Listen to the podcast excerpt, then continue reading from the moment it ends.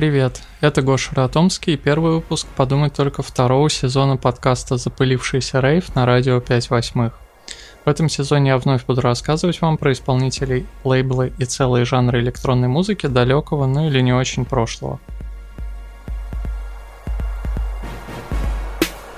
Итак, речь в этом подкасте пойдет про один из самых заметных канадских хаус-лейблов под названием Big Shot Records – что же в нем примечательного? Во-первых, это был один из первых независимых лейблов электронной музыки в Северной Америке, и благодаря ему многие начинающие музыканты, по крайней мере в Канаде, смогли наконец создавать свою музыку. Ну и во-вторых, Big Shot оказал серьезное влияние на британскую рейв-сцену.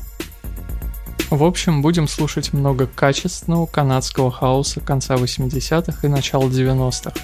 Да, хочу признаться, до этого самого подкаста я в принципе не представлял, что в то время в стране хоккея и кленового сиропа могло происходить что-то интересное в плане электронной музыки. Давайте я сейчас немного помолчу и послушаем треки с пластинок, которые вышли на Big Shot Records в 1988 году, первом году его существования.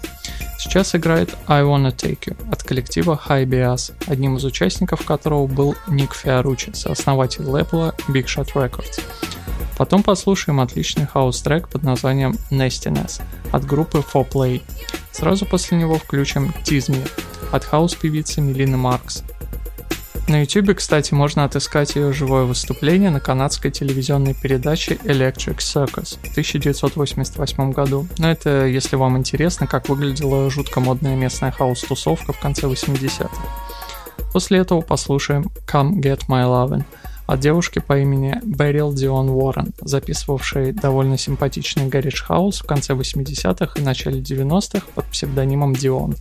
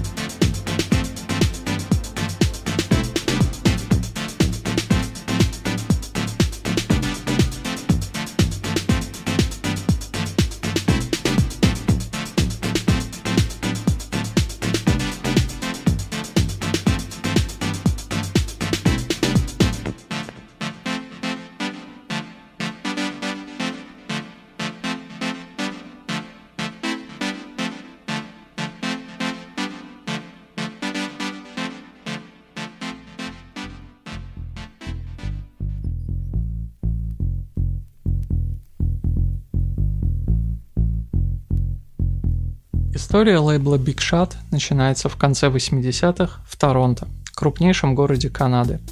Местный паренек по имени Ник Фиоручи, которому было чуть за 20, свободное от учебы время увлекался тем, что сочинял простенькие танцевальные ремиксы на популярные поп-хиты того времени с помощью дешевых драм-машин и синтезатора.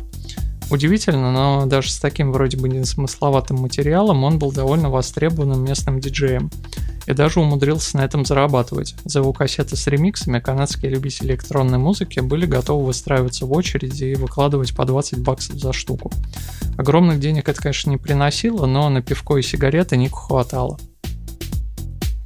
Однажды на одной из тусовок Ник пересекся с Эндрю Комисом – своим ровесником и еще одним начинающим электронным музыкантом из Торонто. Поболтав немного, они вдруг поняли, что уже давно ставят во время диджей-сетов треки друг друга. Эндрю как бы в шутку предложил «давай что-нибудь замутим вместе», а Ник на полном серьезе ответил ему «давай». Так, собственно, и появился Big Shot Records. Это, кстати, стало большим шагом для электронной музыки Канады, хотя сами ребята тогда, конечно, этого не понимали. В конце 80-х, начале 90-х в этой стране просто не существовало независимых лейблов, которые могли бы издавать многочисленных местных электронных музыкантов.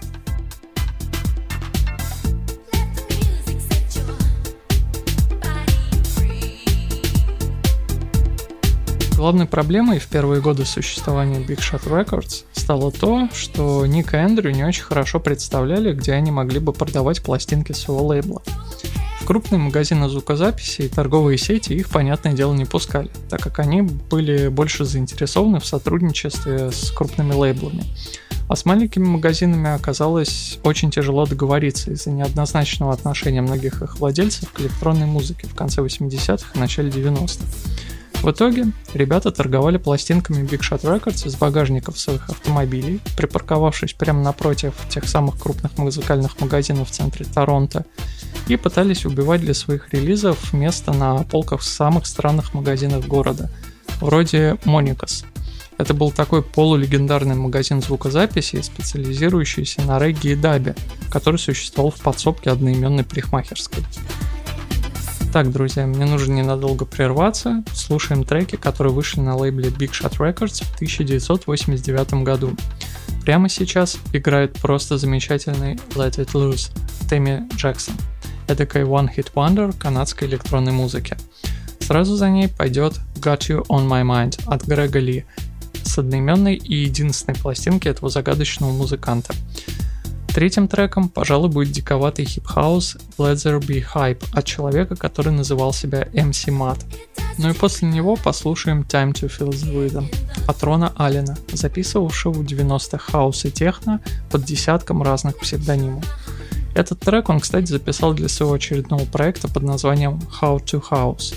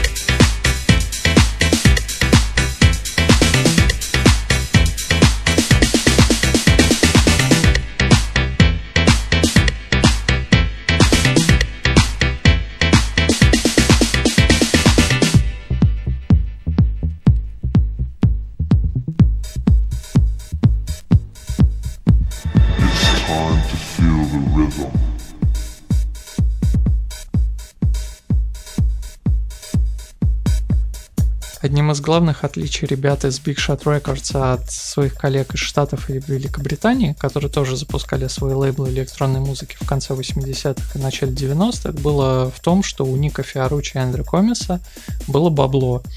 Они вместе вложили в студию, где записывались и сводились релизы лейбла около 60 или даже 80 тысяч долларов. Сумасшедшие деньги по тем временам.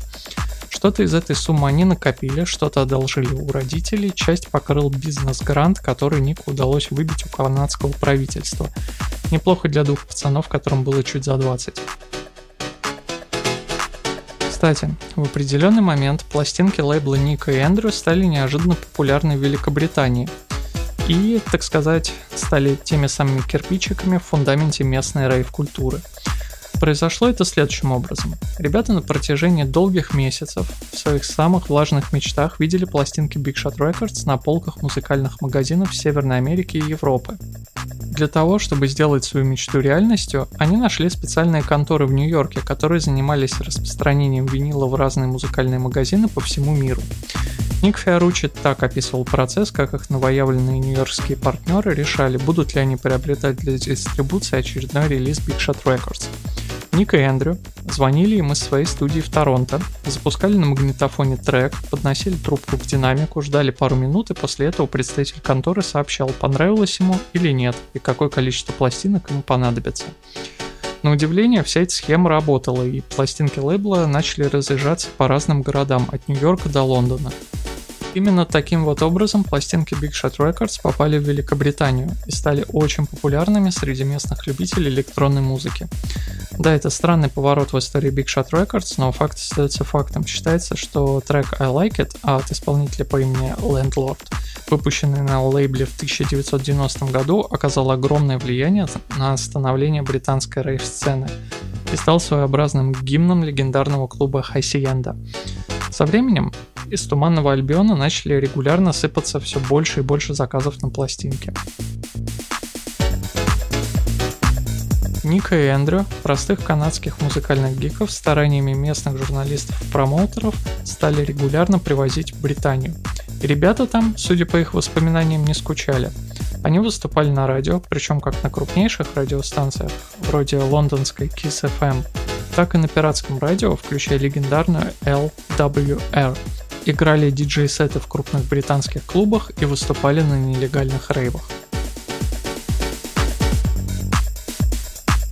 Сейчас прервемся и послушаем треки с релизов, которые вышли на лейбле Big Shot Records в том же самом 1989 году. Да, тот год выдался для лейбла особенно удачным на хорошие записи. Уже сейчас играет Don't Know What You're Missing от Джиллиан Мендес. Следом послушаем Push It's Alright от Trio Damix, в котором, кстати, отметился Эндрю Комес, сооснователь Big Shot Records. После него будет играть неожиданно мрачный It's You от группы Mr. и Mrs. Dale, в которой Эндрю тоже поучаствовал. Ну и завершим эту четверку треков Your Lies от уже знакомой нам Дион.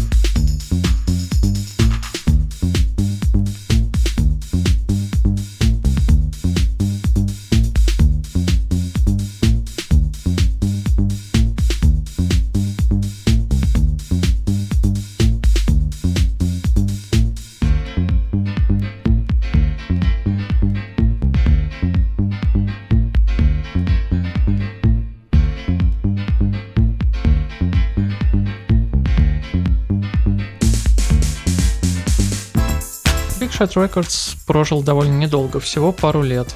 Проблемы у лейбла начались еще в 1989 году, когда в его структуре появился еще один участник, необходимый ребятам для того, чтобы заниматься финансовыми вопросами. В этот период Эндрю Комес решил, что все и так прекрасно работает и начал все чаще и на все более продолжительное время мотаться в Нью-Йорк по музыкальным и личным делам. Из одной из таких поездок он решил вовсе не возвращаться, оставив Ника в одиночестве разбираться со всеми самыми важными делами лейбла, вроде работы с артистами, подготовки релизов, планирования тусовок и организации дистрибуции пластинок. По словам Фиоруччи, было так тяжело, что порой ему приходилось торчать в студии по 15 часов в день, а в иные дни он ночевал там же на диване, потому что времени и сил доехать домой у него просто не было.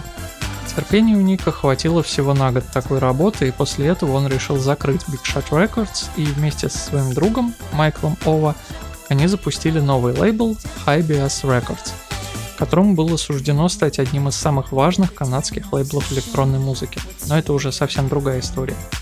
Эндрю Комис же до середины 90-х довольно активно работал в разных студиях звукозаписи в Нью-Йорке, помогая местным электронным музыкантам, но потом надолго ушел в тень и в 2008 году умер от лейкемии в возрасте 41 года. Ну что, пришло время попрощаться с Big Shot Records. Слушаем треки с пластинок, которые вышли на лейбле в 1990 году, последнем году его существования. Начнем, пожалуй, с довольно прилипчивой Love Thing от Кристин Морелл. За ней пойдет I Like It, совместный трек проекта Landlord. Среди участников, кстати, был уже хорошо нам всем знакомый Ник Фиоруччи и музыканта Декса Денклера. Его сменит Let's Do It Right от Танда Хайман, выпустивший в свое время только одноименный релиз, ну зато какой. Ну и закончим всю эту историю с Big Shot Records еще одним треком от How to House. На сей раз это будет Live the Nation.